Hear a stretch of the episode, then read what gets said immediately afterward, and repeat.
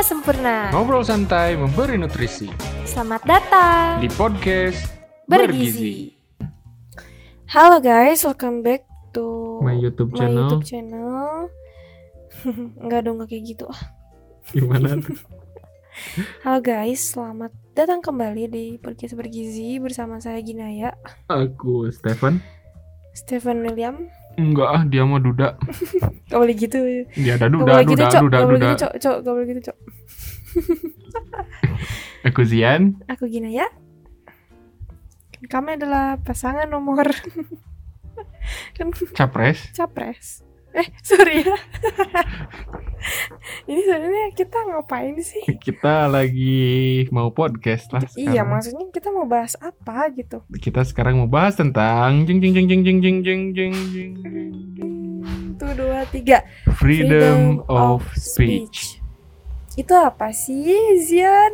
Nah, kalau kamu nanya kayak gitu sebenarnya definisi dari kita berdua pun boleh beda gitu. Hmm, Begitupun dengan definisi dari para pendengar. itu Karena ya, kan dari penamaannya aja freedom of speech itu kebebasan untuk berbicara ya. yes. Jadi kita bebas untuk berpendapat, kita bebas untuk berbicara, asal kita selalu bertanggung jawab dengan apa yang kita bicarakan. betul. Itu definisi dari aku.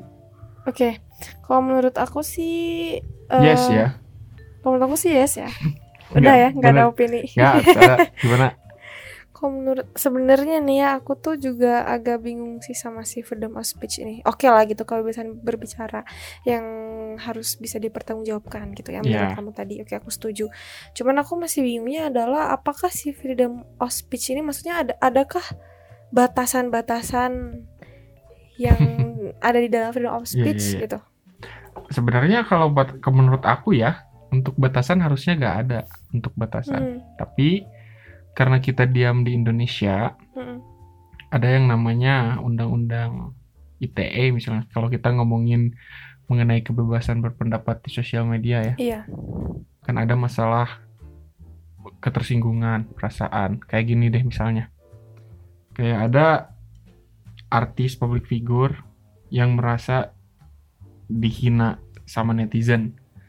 Terus si artis itu ngelapor atas dasar undang-undang ITE kayak gitu mengenai pencemaran nama, nama baik atau apa ketersinggungan. Tapi padahal kan hal itu tuh sangat subjektif sekali ya penilaiannya maksudnya untuk masalah perasaan tuh gak fair gitu sangat-sangat subjektif bisa aja dia merasa tersinggung padahal orang lain juga gak merasa tersinggung Nah, itu dia sih. Masalah tersinggung-tersinggungan juga mungkin saling berkaitan ya sama si freedom of speech ini gitu. Mungkin juga berkaitan dengan kesopanan. Apakah maksudnya gini deh. eh misalnya nih ya, kita tuh kalau misalkan mendebat ke orang tua, orang tua tuh selalu tidak mau menerima. Alasannya tuh pasti ya ya kesopanan itu. Ngerti gak sih? Iya iya. Ya gitu. menurut aku sebenarnya kalau masalah tata kerama kesopanan gitu kalau kasusnya orang tua ya, in case orang tua, kita harusnya boleh aja mendebat, tapi tetap dengan etika lah ya. Mhm. Kalau menurut aku, tapi udah bukan dalam artian etikanya tuh bukan dalam artian kita gak boleh mendebat orang tua sama sekali. Kalau menurut aku kebebasan eh, berbicaranya kita harusnya tetap dapat. Ya tapi maksudnya ya kita ngehargain lah, maksudnya ngehargain orang yang lebih tua gitu. Hmm. Gak mungkin kita anjing-anjingin kan kalau orang yang lebih tua gitu. Gitu. Menurut kamu gimana? eh mungkin yang dibahas tuh masalah ininya sih apa ya bukan masalah orang tua aja deh gitu bukan bukan karena sebenarnya ya masalah kesopanan aja masalah kesopanan etika yang kayak gitu Sebenarnya itu kayak maksudnya apa sih? itu tuh subjektif sekali sebenarnya subjektif banget ya hal-hal itu Hmm. tuh. Karena kan kayak misal nih ya kayak misal eh, ada orang yang bilang gini gini gini gini. Eh, tingkat tingkat tingkat kesopanan orang tuh tidak bisa tidak ada indikator yang tepat. Betul. Tidak ada indikator yang bakal benar-benar fair. Jadi sebenarnya ke dalam kebebasan berbicara itu sebetulnya tidak ada sangkut pautnya mengenai masalah itu sama sekali tidak ada sama sekali iya bebas mah bener-bener bebas gitu kalau kalau kita ada batasan-batasan justru kita melanggar kebebasan itu dong berarti eh, secara garis besarnya si freedom of speech ini ya gak ada batasannya ya apa ada sih Enggak lah. Enggak Tapi lah. ini sih paling yang paling ini mau opini pribadi aku sih. Paling yang dibatasi itu masalah eh, ancaman. Kita kalau menurut aku ya kita, harusnya ada regulasi masalah mengancam sih di Indonesia ini. Hmm. Karena kan ancaman tuh kit- kalau kita mau menyepelekan ancaman itu takut kejadian juga gitu. Jadi sih ianya mau dibatasi kalau menurut aku ya ancaman itu yang di- harus dibatasi. Hmm, oke oke oke. Sama kayak gini deh kasusnya freedom of speech itu ya. Eh Oh, ini penghinaan dan sebagainya. Ya Kayak- nggak sih? Iya, aku mau ngomong itu barusan. Eh, Gimana? gini, kayak kayak masalah ini, kayak masalah misalkan ya ada eh, temen aku yang bilang kayak gini, jangan pakai baju gitu dong kayak tukang beca. Nah maksud aku ya ya udah, aku kan bukan tukang beca, aku mahasiswa gitu maksudnya. ya, tukang beca kenapa gitu? Dia kan bekerja juga gitu kan? Tapi nih ya, kamu tuh pernah mendebat sama aku sih masalah masalah pekerjaan ini. ya. Ini yang gak menyinggung ya guys. Karena kan aku pernah bilang juga sih kamu, kenapa ya orang-orang kalau misalkan diledek masalah profesi, misalkan gini, ih jangan jangan kayak gitu kayak tukang parkir gitu ya. Maksudnya ya kenapa gitu Parah tukang, kamu. dengerin dulu Oke. ya kenapa gitu tukang parkir kan mereka juga bekerja tapi si Zian ini dia pernah pernah mendebat aku guys kayak gini. Ya mungkin masalah pendidikan karena orang-orang tuh kan eh, mereka mikirnya ke arah pendidikan. Mungkin tukang parkir pendidikannya nggak ba- nggak bagus dan sebagainya. Dia nggak tahu aja gitu ya di di Tasik kan ada tukang cimol ya. Tukang cimolnya tuh dia S2 tahu sayang. Kok sayang Ya mungkin dia S2 masalah percimolan kali. ya maksud aku tuh bukan konteksnya aja bukan ngarah ke pendidikan gitu tapi Hmm. hanya sebatas profesi tapi dia tuh tetap ngotot gitu loh guys. Nggak, waktu itu kan kita lagi masalah debat pro dan kontra ya aku harus yang ke kontra kagak kagak aku nggak aku nggak bilang lagi debat siapa pro siapa kontra gitu. Oke. Gitu emang emang kayak gitu. Maksudnya apakah kamu ingin meralat oh, ucapan enggak kamu? enggak aku gak akan merat maksudnya aku pada saat itu aku memposisikan diri aku sebagai orang Indonesia yang biasa aja. Maksudnya gini eh sekarang tuh kita harus benar-benar mikirin beberapa sudut pandang gitu. Aku tuh aku ngomong kayak gitu tuh aku memposisikan aku sebagai orang yang gak ngerti apa-apa gitu yang biasa aja. Karena emang bener karena emang jadi gini maksud aku tuh kamu kan mempertanyakan kenapa orang-orang mikir kayak gitu. Nah aku ngasih tahu apa yang orang-orang pikirin itu. Nah kayak masalah tadi masalah pendidikan. Pendidikan. Orang-orang tuh mikir ke sana juga. Maksudnya kenapa jadi ada strata kelas gitu ya? Antara misalkan pengacara dengan sorry sorry to say dengan tukang parkir misalkan. Karena yang paling jelas perbedaannya itu dari kelas pendidikannya ya. Maksudnya pengacara tentunya dia ya minimal S2 lah S1 kayak Mhm. gitu ya. minimal dia makan perguruan tinggi lah kursi perguruan tinggi nah sedangkan tukang parkir ya sebenarnya tidak menutup kemungkinan juga kayak yang tadi kamu sampaikan ada tukang cimol yang S2 tapi kan mungkin cuma satu dari 10 tukang cimol yang S2 iya tuh iya ya iya Nah rata-rata kan kayak gitu juga kenapa orang-orang gak berhasil dalam hal pekerjaan karena kan di Indonesia tuh yang paling dilihat itu masalah pendidikan dalam Oke. pekerjaan tuh. Jadi kenapa aku bisa keluar argumen seperti itu karena di open recruitment eh, karyawan atau anything else maksudnya pasti diperhatikan tuh tentang pendidikannya. betul sih Jadi kenapa ada strata pengkelasan antara misalkan yang tadi aku bilang pengacara dengan eh, tukang parkir. ya dari segi pendidikannya Hmm. sebenarnya bukan dari segi pekerjaannya yang yang dipermasalahkan Iya, iya, itu bukan iya, iya. pekerjaannya Oh, loh oke, tapi si oke. pendidikannya Oh, oke oke oke oke I get the point Oke oke oke oke. Gitu. Iya iya. Keren juga nih alibinya ya. enggak gitu dong Eh, jadi apa lagi ya? Eh, Kalau itu udah sih aku clear ya maksudnya. clear ya Iya, iya, clear. aku aku nah itu itu kebebasan berbicara Iya. aku dapat mempertanggungjawabkan apa yang aku sampaikan betul betul. Emang keren banget sih. Kamu tuh ya. Next next next next nah next. sebenarnya kita tuh sebebas-bebasnya kita ini bingung banget sih maksudnya kita aku tadinya mau ngomong gini sebebas-bebasnya kita kita harus memperhatikan juga sekitar gitu. Tapi kan berarti itu sudah melanggar kebebasan juga ya. Yes.